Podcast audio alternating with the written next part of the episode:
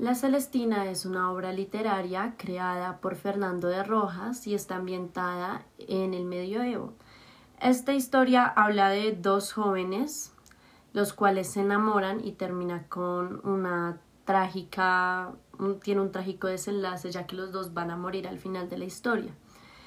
Eh, lo que hace muy diferente esta a las otras es que la Celestina se trata de un joven llamado Calisto, el cual contrata a la Celestina, que era una alcahueta, que eh, le hiciera un tipo de encanto, de hechizo a Melibea, una chica noble que era muy bella, que nunca le prestó atención a Calisto. Entonces eh, Celestina eh, hace un conjuro y en este conjuro logra de cierta manera que Melibea muestre mucho interés en Calisto y se enamore de él.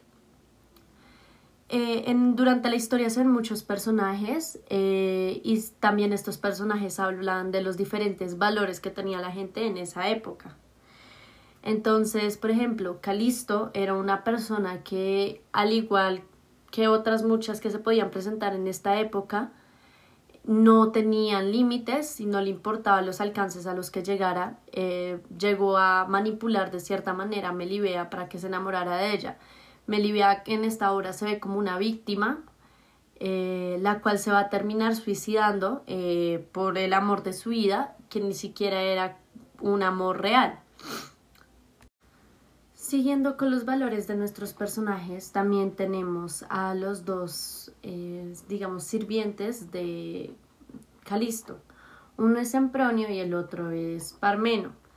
Estos dos personajes eh, son bastante importantes porque los dos muestran los valores que tienen hacia su señor.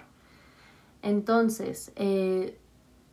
eh, por ejemplo, Parmeno es una persona que tiene una moral muy alta, al final caen las mentiras de la Celestina,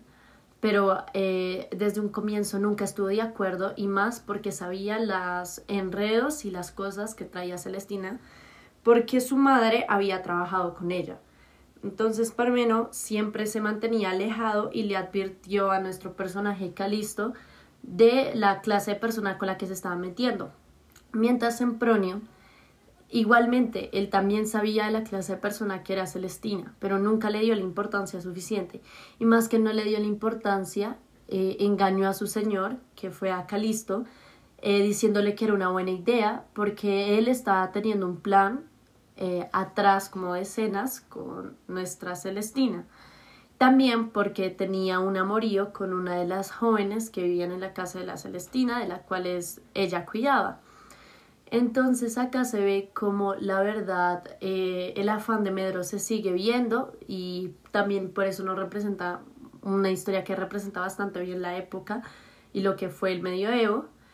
Eh, porque expresa básicamente el afán de Medro, no importa a la gente, no le importan ya los valores cristianos, lo único que les importa es lograr sus objetivos como tener mucha plata o eh, estar con la mujer que uno ama, aunque esa mujer no te ama a ti, bajo unos valores totalmente fuera de lo comunes para un cristiano, porque lo que era la brujería era algo totalmente ilegal y las personas que hacían este tipo de cosas fueron muy castigadas a lo largo de estas épocas y después las van a perseguir mucho.